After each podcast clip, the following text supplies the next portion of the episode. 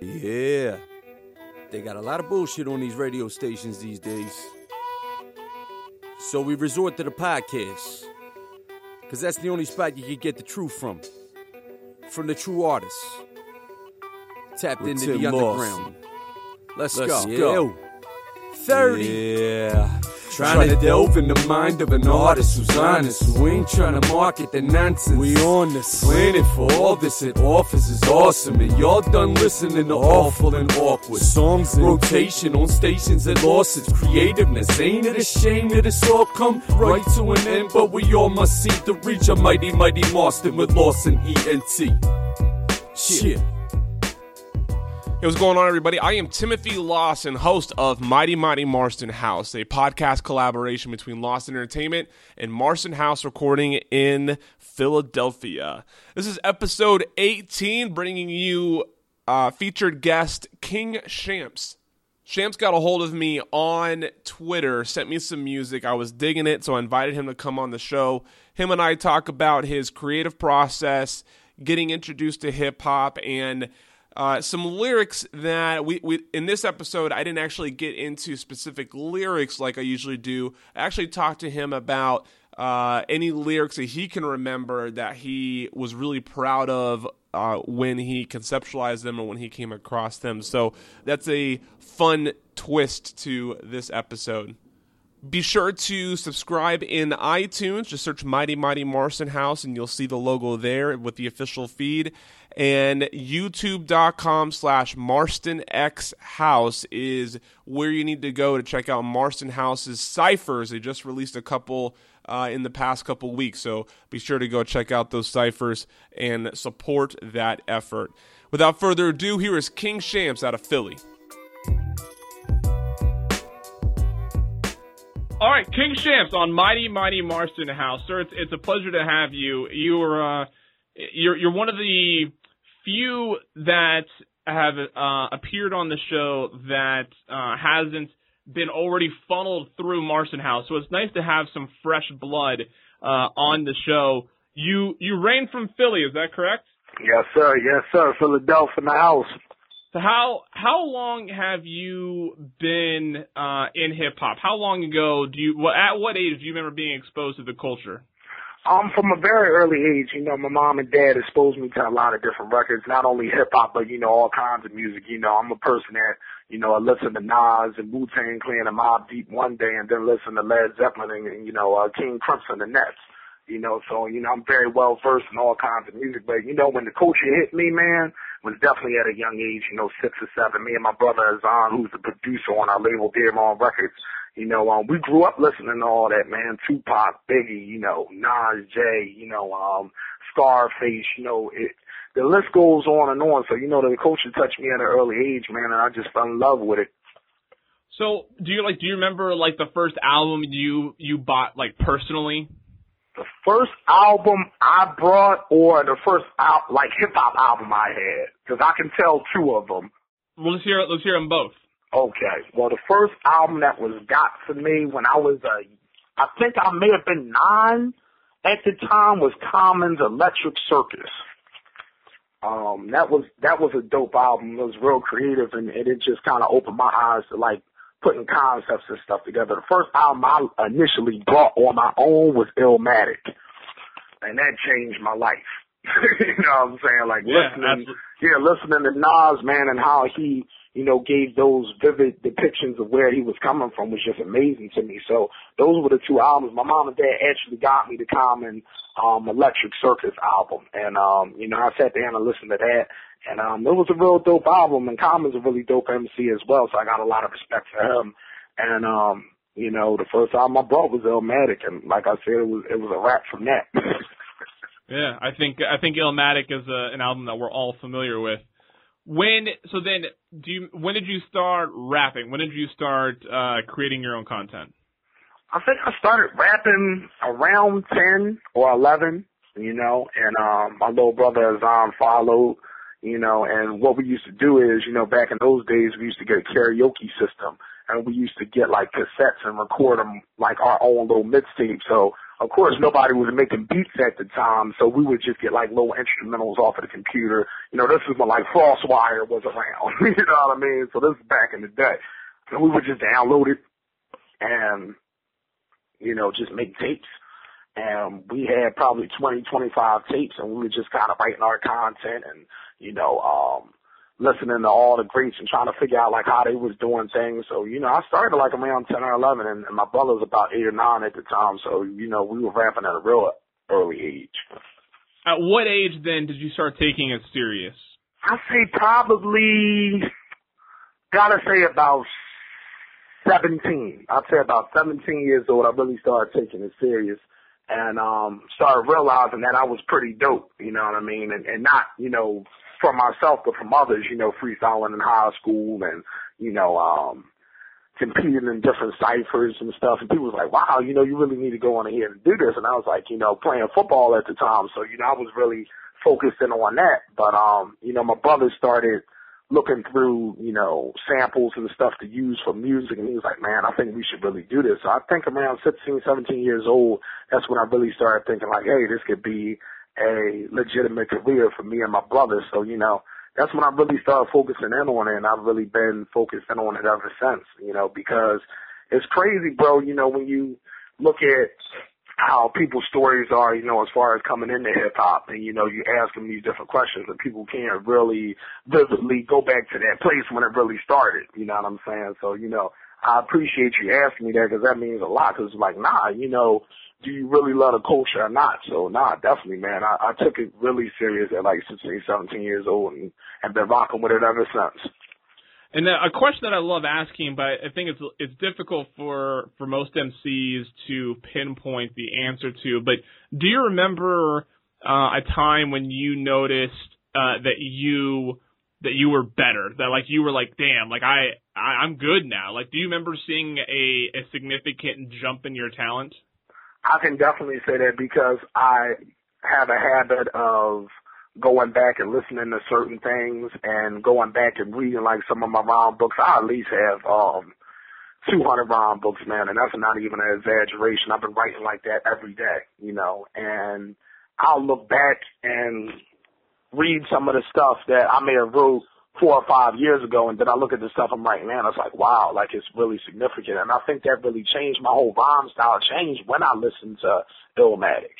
You know what I'm saying? When I was able to go on ahead and listen to that, and you know, it was a it was a great feeling because it changed my content and changed my ideas. You know what I'm saying? It made me um become better because it's like when you're listening to Memory Lane every day, you start writing to that instrumental. You start trying to mimic those words and then come up with your own words. So I can distinctly remember when I got like better is when I listened to like the Illmatic, when I listened to, you know, um, Mobb Deep's album, you know, when I was listening to, you know, um, all the classics, you know, um, Raekwon's first joint, you know, only built for Cuban links, you know, Enter the 36, you know, uh, Mobb Deep's first official joint, you know, like uh, those albums really influenced me to get better. So I can remember vividly, like, no, this started when I really started listening to those guys, you know.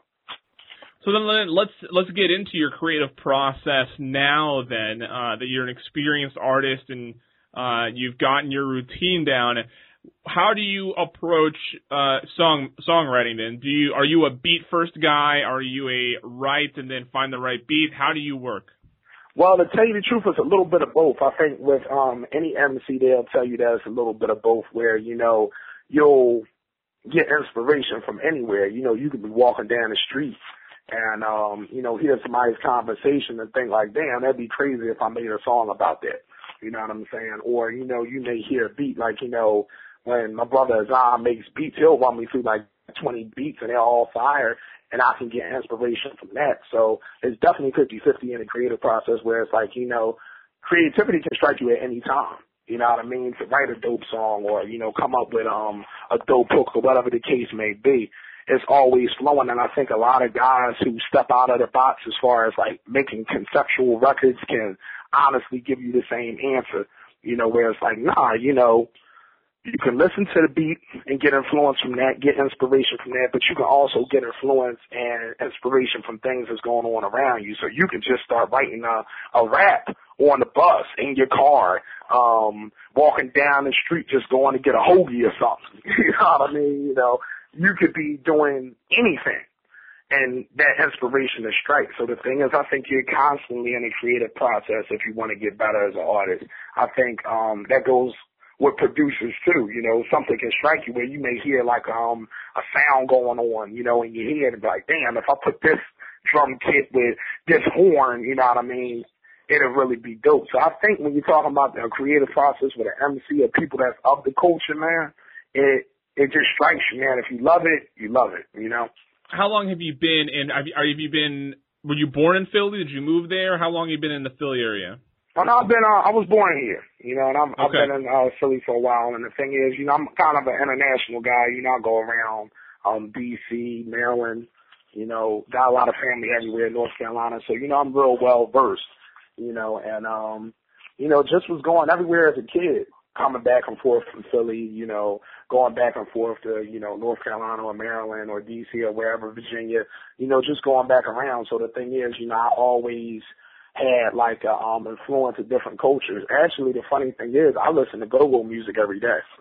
You know, um coming out of DC, you know, that's like a culture that really hasn't been tapped in except from a guy, um Wale, you know, that's a rapper and everything. So, you know, I want to put some of that stuff in my music as well. I'm real well versed in a lot of stuff, yeah. Sure. Well, I was going to ask, you know, being in in Philly for most of your life, that how how would you describe the the evolution uh, of the Philly hip hop scene from when you first got introduced to it at a young age to now? You know, Philly's been known to be a very gritty town. Uh, you know, it's very raw in its sound, and it's definitely unique. But it, like any other, like any market, it's definitely seen its evolution. What have you noticed uh, in it in its 20 year history, 30 years that you've uh, been able to observe it?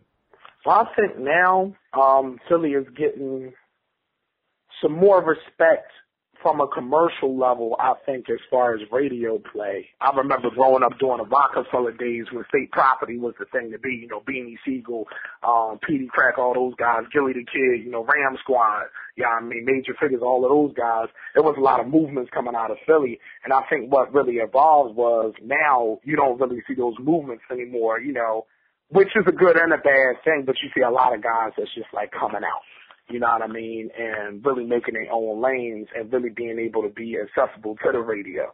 So I'm seeing a lot of evolution as far as the sound, where it's not only we can make, you know, street records, but we can make inspirational records. We can not only make inspirational records, but we can go on here and make some music for the club, you know, or whatever you're into. You know what I'm saying? So I think that Philly has evolved in the aspect where it's like, yo, we're getting more conscious in our approach as far as how we approach our creative process. You know what I'm saying? Where you got a lot of guys that will actually sit down and become better songwriters because if you know during the 050 there, a lot of guys were great rappers, but they couldn't make songs. You know what I'm saying? A lot of these guys couldn't make songs and they stayed at the battle rap scene for so long that they literally fell off. Whereas now you got guys that are actual battle rappers that can go and make songs now. You actually got guys that actually just focus on songs. You know what I mean? So I saw that evolution take place in Philly where it's like it went from the freestyle era to guys who actually can make songs for the radio, guys that can actually make songs for, you know, your workout um regimen or your morning commute. You know what I mean? There's a lot more talent, you know, where as before it was talent, but it was just kind of like, I guess you can say restricted because it was so many guys just freestyling, there wasn't enough songs. You know what I mean? There wasn't enough originality. So I feel like our originality right now is at an all time high. I like that. Where where are you right now in your music? Do you do you any anything coming? Uh, you you you creating anything? You been in the studio lately? Yeah, um, actually, my label, Dead Mom Records, which is ran by me and my brother, we got some artists on there. We got um artist named Frio. We got the Rebel on there. We got Black. We got Caution. We're actually putting a group together right now. Um, that's really going to be dope. So, you know, we're working on that. So I've been in the studio. We actually was running this campaign and started in October where we were dropping songs every Tuesday. And, um, it garnered a great response from the different supporters and fans that we've garnered through the years. where, you know, it was getting close to like 300, 400 plays in the first day, which is great numbers for people that's independent. You know what I'm saying? Where, you know, you're really not getting a whole lot of push from your local radio. So we ran a cam- campaign. It was real successful. And we're just constantly in the studio. So right now, um, to go back to the question, I'm working on my tape that's going to be called Long Live the King. And when I tell you it's going to be something great for hip hop, like lyrics wise, um, production wise, it's really going to be something great. There's going to be something great coming out of the city. So Long Live the King is something that we're working on right now. You know, we got a lot of different engineers in on it. We got a lot of different sounds. We're going to have, you know, the essence. We're going to bring it back to the essence in a sense where we're going to have scratches on here too. You know, we're going to have DJs literally coming in, scratching some of the records you know what I mean, and giving it that raw hip hop feel and that raw hip hop emotion. So, you know, we're really excited about this project and, you know, I've been doing a lot of different writing and, um, putting together a lot of different ideas and a lot of different concepts. And I think, you know, we're, we're building great momentum. So look out for that. Long live the king. You know, we don't have an official date on it right now, but it's definitely going to be coming soon. And that's what we're working on at this moment. So how do you feel about the management side of this then? I think you're the first artist we've talked to that also manages some talent. What are some challenges in working on your own craft while managing others and guiding theirs? I think, you know, it, it comes down to if you're a good person as far as people is concerned, if you're good as far as multitasking. Um, you know, when you're dealing with different personalities and opinions and everybody's got their own style and, you know, everybody likes this and everybody likes that, you know, it can be a challenge, but it's a challenge that we're worth, um, is, is, is well worth the wait. You know what I mean? As far as being patient with individuals, you know, me and my brother are real good people that can relate and, you know, we can go on ahead and talk to different people and be able to bring the best out of them. And I think that was our main thing as far as making a label was, hey, you know, we saw how hard it was for us just trying to, you know, get interviews, just trying to get up. So now we're starting to get those things, you know, thanks be to God that we're getting those opportunities. So we feel, wow, we know some brothers that we can go on ahead and help and really put on and say, hey, you know, we can go on ahead and get you an interview here. We can go on ahead and get you a write up here. We can get you a performance here. And really don't expect but so much in return except loyalty. So the thing is, it's really not a challenge if you love it. You know, if you love helping people and if you love, you know, hip hop. Because, you know, we believe in hip hop so much, it's like, damn, we need to have more dope artists. You know, um, excuse my French, uh, the game is full of a lot of bullshit right now. it's full of a lot of bullshit right now. And I feel that it's an obligation if you're a dope artist and you know another dope artist I don't give a fuck. Work with him. Talk with him. Build with him. You know what I'm saying? Him or her. You know what I mean? Because it's a lot of uh, female MCs that's out here that can spit. And it's only one MC that actually raps. One female MC that actually raps now. She wins every fucking award. And we don't even have to name drop. You know what I mean? That's pretty obvious. So the thing is, we're at a, a crossroads right now in the hip hop culture where it's like, nah, we need to get more dope people in. And that's why we established the label. That's why me and Azan established the label because it's like, hey, let's bring some talent to people. Let people see another side of Philly, whereas it's dope hip hop. You know what I mean? Where the Roots was coming out, where it was Beanie Sigel coming out, Jack Frost, a lot of guys. You know what I mean? Guys up that's up and coming, like you Chill Moody, you Rich Quicks, all these guys. You know, they're doing a thing coming out of the tri-state, coming off of the East Coast. So the thing is, we felt obligated to say, hey, let's put these guys together. And it's not a challenge if you love hip hop. It's not. It becomes a challenge when you're trying to be a, a capitalist. Yeah. You know what I'm saying? That's when it becomes a challenge. It's just like, well, I'm trying to capitalize off something. I really don't know how to do it. It's no fault in what we do. You know, we love the the culture so much. It's like, hey, let's get a dope beat, let's rock it, and let the people enjoy it. You know? Yeah, Rich Quick will uh, will appreciate that uh, that acknowledgement there. He was just on the on the podcast last week, actually. Oh, that's dope. That's dope, man. Yeah. Nah, he's a he's a dope artist, man, and and and, and the tri-state I feel is is getting better, where we're just developing our own sounds and saying, you know, fuck the establishment, we can do it on our own. You know, we can really, you know, build a fan base. We can really, you know, grow a cult following just by skills. Because there's people that still give a fuck about hip hop, man. You know, and I feel very passionate about it to the point where it's like, yo, it still is people that give a fuck about listening to lyrics. You know, where we actually understand the rapper. you know, like we actually know what he's saying. We can actually relate. You know, you look at the real two top guys that's in the game right now, J. Cole and Kendrick, they actually are guys that actually know how to do their profession. And I'm going to ask you a quick question. Okay. Just a quick question. Okay. Now, say if you're in your house and your water main just breaks, God forbid it breaks, you want a plumber that knows how to do his job, correct? Yes. Okay.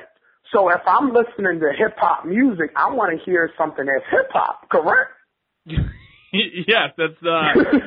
usually, if you choose hip hop, you should be listening to hip hop. Right. I, I shouldn't Yeah. be listening to you know EDM meets dubstep. You know what I mean? And nothing's wrong with that if it's in its own genre. But I'm not calling the pizza man to fix my water main. I'm just sorry. I can't do that. Right. You know, he makes pizza, he deals with water, and that's how life is supposed to go. You know what I mean? You know, maybe I'm just too into the simple things, man. I don't know. So, King Shams, I I usually uh usually one of my favorite segments of the show is to pull a lyric from the artist's song and sort of delve into it. But I was listening to NPR's uh Wait Wait Don't Tell Me. Uh that's a show that wasn't a cue. Um and they did they had Chance the Rapper on there and they asked uh, a question that may inspired me to uh try a new question. And I'm gonna and you're gonna be the first one of the show to to answer the question in this manner. okay. I'm excited. I'm excited. Yeah, yeah, exciting. Yeah. Usually, I, I pull a lyric that I appreciate, and I'm like, "Hey, let's get into this. Tell me more about this this uh, this line." What I what I'm curious to know is there. Can you think of an example of a lyric or a line or a rhyme scheme or something that, like, when you wrote it, you were like, "Damn, I nailed that!" Like, whether it was a rhyme scheme that worked really well or a metaphor that landed perfectly. What's what's a line or a lyric that you felt especially proud of? Wow. Wow. Now, you, my friend, have the ability of putting the brother on the spot. I'm and that's why I'm a. I, I don't know if I'm going to be able to do this in the future. So you may be the first and the only because it is a tough question to to ask, and it's definitely a tough question to to try to answer on that side. So uh, I'll, I'll give you. I'll give It's you a little- great question, though. I think you should continue it because it, it puts you on the spot in a good way. It's not like, Yeah. oh, let me actually think of a line. No, it's like I have a couple of lines I, I actually thought of. Matter of fact, off my first tape that me and my brother did is called Kings of Kings, um, King and Azan Kings of Kings. We did a song called Ghost. And he um samples a Roy Ayers record on there. I'm not sure the name of it, but it's a Roy Ayers record. And um, you know, I was writing it and I was rapping. I think it was um I said letter from the seventh seal, hold these truths to be self evident, hand on my weapon, writing that money green conception. Like and the way I wrote it, it was like I was listening I was doing like a whole lot of reading and we already know who said, you know, we hold these truths to be self evident. You know what I'm saying? So it was like I was combining like, you know, um the letter from the seventh seal, which is like almost a religious thing, like the seventh seal is almost a religious thing, and I'm like combining like politics and religion. Same thing on this record I just did that you were going to be playing murder art, where, you know, I was putting together the hook, and it's basically murder art. Like, you know, I said, you know, paintbrushes turn to hammers. Mine of Van Gogh face hidden by bandanas. Abstract thoughts give visions to blood splatter. Painters a deeper truths. A canvas fill my canvas. You know what I'm saying? So it's like, I wanted to put together like crazy lyrics like all the time. Like figure out a way to like flip certain things, like be able to talk about two subjects simultaneously, but let it balance out. So those is just like a few examples. Um, had a lot of different things where I sat down and like wrote and was like, wow, like, you know, this is crazy. Like, um, what was, it's another song um, we did off the campaign that I did with my brother Azan and Frio, Only God Knows. And it was like a song I wanted to do for my first, you know, child. You know, I don't have a child yet, so I was like, you know, I want to dedicate this song to him or her. You know, when they're born, well, I was like, you know, writing a letter to my unborn child, document thoughts to the militant, meaning your uncles was wild. You know, just street niggas with tunnel vision fueled by a mission and body spirit of the real make the fake pay attention. And I was right. I was like, woo, like I like the way they came together. It was so like heartfelt. You know what I'm saying? So, right. It was it was a lot of different lyrics I've I've written where it's like, yeah, I I like that. And um, you know, it's it's it's great to have like those kinds of lines where you can intrigue people. You know what I'm saying? They'll hear that lyric and say, wow, like that's something I would tell my son or my daughter. Like, nah, you know, I mean, your uncles was crazy in, in high school or in college or on the streets or wherever walk of life you come from, you can be able to relate to that. So, like, a lot of different ideas I put together, man, um, you know, I just sit down and just try to focus and think of something that's, you know, over the head you know, and um, yeah. just be able to capture the person's attention. So now nah, it's a, it's a lot of different um lyrics, man. I could go on and on, man, but you know, we may have all day talking about this, brother. So I ain't gonna hold you up. so, uh, so the uh, before we get in, you mentioned the the feature track is Murder Art, and it, uh, that'll be at the top or the the end of the show. Before we get there, though, I always do a little lightning round that's for 16 episodes. I still haven't found like a better name for it, so we'll just call it the lightning round. Uh, so quick questions requires quick answers. If I could, if I could get on the phone right now and get any artist in the world to come be on a King Shams record, who do you want me to call? Right now, it would be like Nas. It'd be like Nas. Right. What if I what if that was dead or alive? What if I was a necromancer and I could just bring someone back to the life just for one record? They're get they're they're they're, they're coming back to life just for a King Shams record. Have to get Tupac. Have to get Tupac. All right. So same same question. Uh, if I get on the phone with any producer, who do you want laying a beat for you? I have to go with either Dr. Dre or Primo, man. I mean, you know, it's it's hard, but it's it's one or the other. Both of those guys are legends. Yeah uh, Dr. Dre obviously would not be a poor choice to, uh, for anybody. Um, a venue, or venue, city, somewhere where you can perform. If uh, you know, where is where's like a dream performance? I want to perform either at the Oxygen Center or the Isle of Wight. I grew up watching documentaries on how great like a lot of different rock artists and stuff were doing their things, and it's like it would be great to have like you know my own hip hop show there, like my own King and Champ show. Like that's something I always planned out. Like it's funny you asked that because it's like three venues I wanted: Madison Square, the Oxygen Center, and the of Wight. And I told my brother, I said, if I perform at all three of those places, I will retire. yeah. Um, man, here is a. Oh man, here's a really interesting question. Um, if you had to choose one of these artists uh, music to completely eliminate from the history of music. Like gun gun to your head, you have to choose one. Right. You choose Nas or Jay Z. Wow! Wow! To make the decision, their existence in hip hop will be completely wiped from history and everybody's memory, and you will only be left with the other person's and a, I guess a vacancy in the other side. We we wouldn't know who the other one is. Wow. And you said gun to your head decision too. Uh, got it, got it, God. You say nobody, they live and you, they, they stay alive and you die. Damn. Woo! Woo! Mm. That's fire right there. That's fire right there. I have to go with Jay. Yeah, well, I, uh, I figured with your roots with Nas that Jay would be the, be the answer there. It'd be equally tough for me, but, uh, I may go Nas the other way. Um, and then, uh, this one's a fun one if you could get uh, any two members from the Wu Tang Clan to come uh, join you on a track, which two are you choosing? Wow. Um, probably GZA and Deck. Okay. Wow, that was probably GZA and Deck. Okay, that was unexpected. I uh, very well. no, I, I think I think quick on my feet, man. You know. Yeah. I got to. You know, when you're writing lyrics, man, or if you got to bust a freestyle out anywhere, you got to make sure that you're um on top. You know, and the reason why I would pick those choices is because I feel like, as far as like technicians of lyrics, out of Wu Tang Clan, I feel like they're the most polished. Yeah. Um, GZA gives you like vivid imagery, and Inspectah Deck is like a fucking like technician with words. Of course, I would want to do something with Raekwon. I love Raekwon. Raekwon got the slow, laid back, lyrical flow. Ghostface Killah can rap about raccoons and still make it dope. Um, you know what I mean? Like he has that style. Um, ODB, I just, it's funny, I was just, um, rapping with my girlfriend earlier because she likes to woo herself, you know. Can't be with me if you don't like the ODB.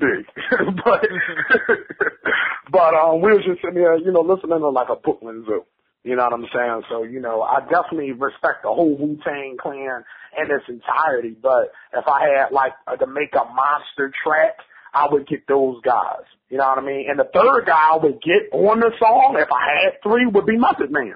Because Method Man can get on any beat and damn near had the best verse. Listen to the what with Biggie on it. yeah, absolutely. Absolutely. King Shamps, we are following you on Twitter at K Shamps and also uh, on SoundCloud under Dead Wrong Records, right? That's where you have all of your music. Is that Yep. uh, the Dead Wrong Records account? The feature track on today's show is Murder Art. You want to lead us into this? Oh, well, this is King Shamps, Murder Art, Dead Ball Records, produced by Zion. And it's a, it's a monster record, man. I think y'all going to enjoy it. I think you're going to love it.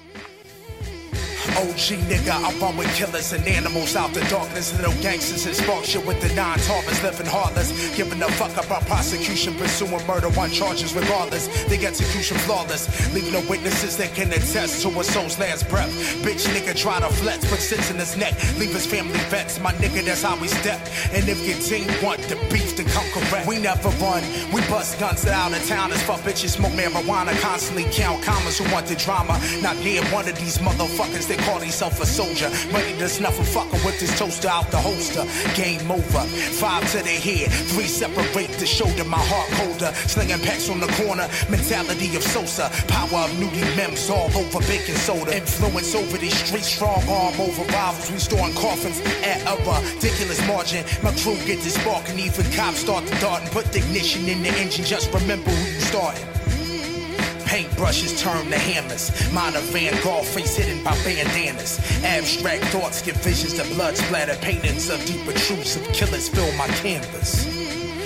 Paintbrushes turn to hammers. Mine a Van Gogh face hidden by bandanas. Abstract thoughts give visions to blood splatter. Painting the deeper truths of killers fill my canvas. I never hold a grudge. I unload slugs and clear the tension.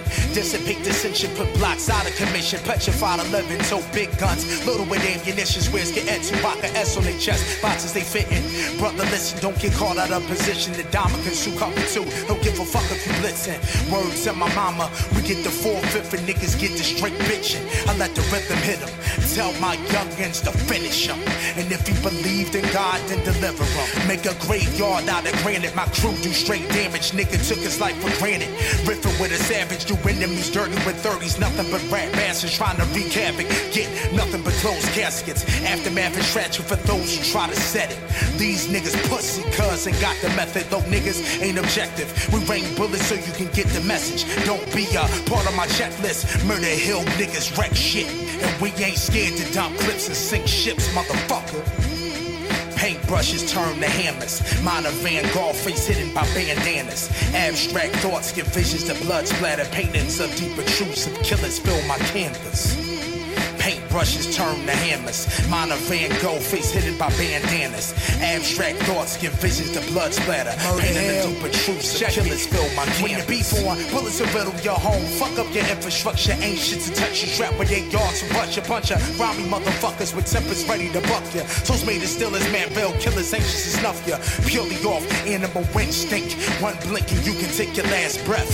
Niggas, timing your steps, calculating movements on your checks. Aiming to get a rep with a bang of attack from the jungle where 40s get muffled. We taking the blood. Disagreements get settled in sharp bodies bombarded by slugs. No love shown to the other side. We abide by the code. Levels to a criminal mind. Same levels to a criminal rhyme with non spitting. Cowards try to take a chicken. We split them from the land of the living. Separate body from soul from opposition. Rethink their position if they ever get caught slipping. Niggas is Indians in the midst of chiefs seeking a beautiful death. More or less. I steps in the center with my pistols as cold as winter.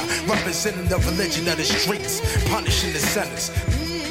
Paintbrushes turn to hammers. Mine a Van Gogh face hidden by bandanas. Abstract thoughts give visions to blood splatter. Paintings of deeper truths of killers fill my canvas.